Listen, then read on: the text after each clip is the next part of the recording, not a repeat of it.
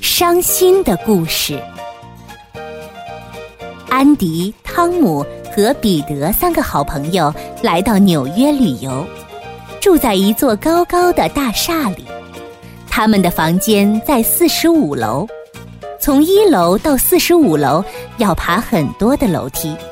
不过幸亏有电梯，他们只要按下按钮，一分钟就可以到达四十五楼了。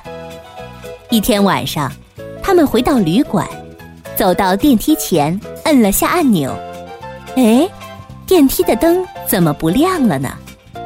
这时候，服务员走了过来，说：“啊，对不起，今晚所有的电梯都出了毛病，不能用了。”所以要回房间只能走楼梯。如果你们不想回房间，可以在大厅过夜。我们还是走回房间吧，我可不想在大厅里过夜。汤姆对服务员说。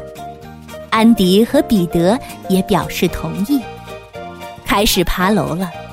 彼得看着高高的楼梯，有些退缩。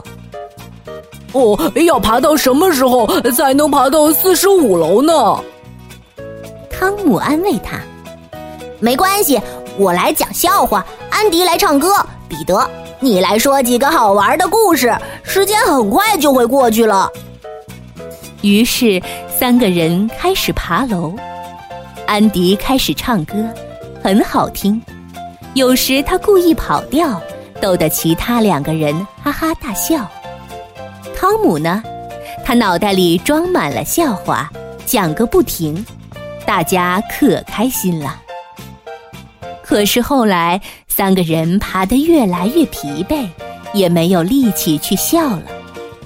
好不容易爬到了三十四层，汤姆上气不接下气的对彼得说：“哎，哎，你来说一个故事吧，要长一些，故事要好玩，结局要伤心。”这时候，彼得突然想起一件事，他叹了口气，清了清嗓子说：“